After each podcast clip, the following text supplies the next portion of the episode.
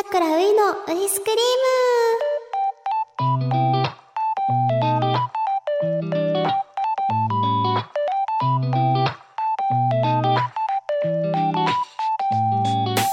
皆さんこんばんは。俳優のさくらういです。さくらういが毎週金曜日の夜に届ける癒しの配信ラジオさくらういのウイスクリーム第19回がスタートしました。今週もお疲れ様です。さて、配信日は12月8日ということでですね、もう年末ムードが漂っていますね。ちょっと慌ただしくなっちゃうような時期ではありますが、大掃除もそろそろ始めていきたいなと、世間の皆様思ってるんじゃないでしょうか。日本ではね、昔から大掃除は12月13日から28日にするのがいいと言われているみたいです。それも12月13日っていうのはすす払いと言われてましてニュースでね神社の本殿とか正門とか埃をこう落としてるのとかも見たりもしますよね。それが12月13日すす払いということで。みんな大掃除してますか？掃除はね私は結構するんですけどまた一つ年末ってなると普段こう気づかないとことかもしたくなりますよね。とか断捨離とか？俗に言う断捨離。これをきっかけにみんなでできたらいいですよね。うん。掃除ってさ、一個こうグッと気合が入るというか、スイッチがふって入ったらめっちゃしたくなるタイプで、急に大掃除をね、何でもない日にやっちゃったりもするんですけど、私は。だから、あんまり、なんだろう、めちゃくちゃ汚いから掃除しなきゃっては思わないんですが、服とかかな？とか、あれかタオルとか？こう、一気に新しくしたりとかするんですかね？なんかいいタイミングなのかな？それはしてなかった。あ、水回りお風呂掃除大好きで、大好きっていうのは、あの、気合入った時にめっちゃお風呂掃除したくなるので、で、洗面台とかも逐一するようにしてますね。だから水回りもね、キッチンも綺麗にしてますね。それよりもでも言うなれば、あの、テレビの上のホコリとか逆に取ってないかもしれないです。普段意識してはないな。そういったとこやっていきたいですね。それではここで皆さんから頂いたメールを読みます。今回は皆さんからのふつおたをたくさん読みたいです。送ってくださりありがとうございます。5つ目静岡県のマックさんから頂きました。ありがとうございます。最近長年使っていたバッグに穴が開いていたのを見つけてしまいました。毎日ではないですが10年以上使っていたので愛着がありました。穴が開いてしまっては仕方がないと思い寂しさはありますが泣く泣く断捨離することにしました。年末が近づき断捨離をするにはいいタイミングだと思いますがういちゃんは今年思い切って断捨離したものや断捨離しようとしているものってありますか？勝手なイメージですが、ういちゃんも愛着あるものをなかなか捨てれないタイプだと思っています。いかがでしょうか？とのことです。ありがとうございます。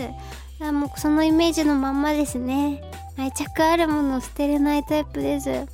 うん。だからさ、取っておいとくのは取っておいとくってなっちゃうから、物はあるんですよね。わかります。うん。捨てれない。もうさ、一個さ、その両親からの手紙とかさ、全部ファイルに入れて撮ってるからさ。とか、これ、あ、お姉ちゃんがお揃いで買ってくれたやつやんとか思ったら、ずっとね、持ってるし、たとえ使わなくても持ってるみたいなのが、その愛着あるものっていうことになっちゃうんだろうと思うんですけど、うーん。今年思い切って断捨離したもの？でもお洋服は、あのー、クローゼットがもうパンパンになってきたら着ないのは頑張って断捨離しなきゃって思ってるタイプです。もうこれ着ないかなとか。あったら、迷うなら頑張っても、ありがとうございましたってするようには心がけてますね。でもバッグね10年以上使っていたバッグが破けちゃってたっていうのはめっちゃショックですね。それは愛着絶対あるし。えー、もうねそこまでいっちゃったら同じの買うかもしれない。全く同じバッグ。私だったら。なんとなくですけど。うん10年はすごいな。でも新しい出会いもあったかなマックさん。新しいの買ってたらそれをまたね10年とか使っていこう。ありがとう。続いて2通目。茨城県の陽一さんから頂きました。ありがとうございます。ういさんこんい。こんいです。寒くなったり暖かくなったり体調管理が難しいですが風邪などひいていませんか？突然ですが僕は12月に引っ越すことになりました。福岡から関東に出てきて10年。次は青森に行くことになってしまいました。雪での生活は未経験なので不安です。今は断捨離中なんですが趣味が多いので荷物も多いです。ういさんは断捨離は得意な方ですか？あありがとうございます。皆さん断捨離メール多いですね。やっぱりこの時期だからですね。あの体調もあのお気遣いありがとうございます。12月から引っ越すということでもう引っ越されたのかな？もう8日。えー、大丈夫かな？心配です。青森県に。えー、すごい。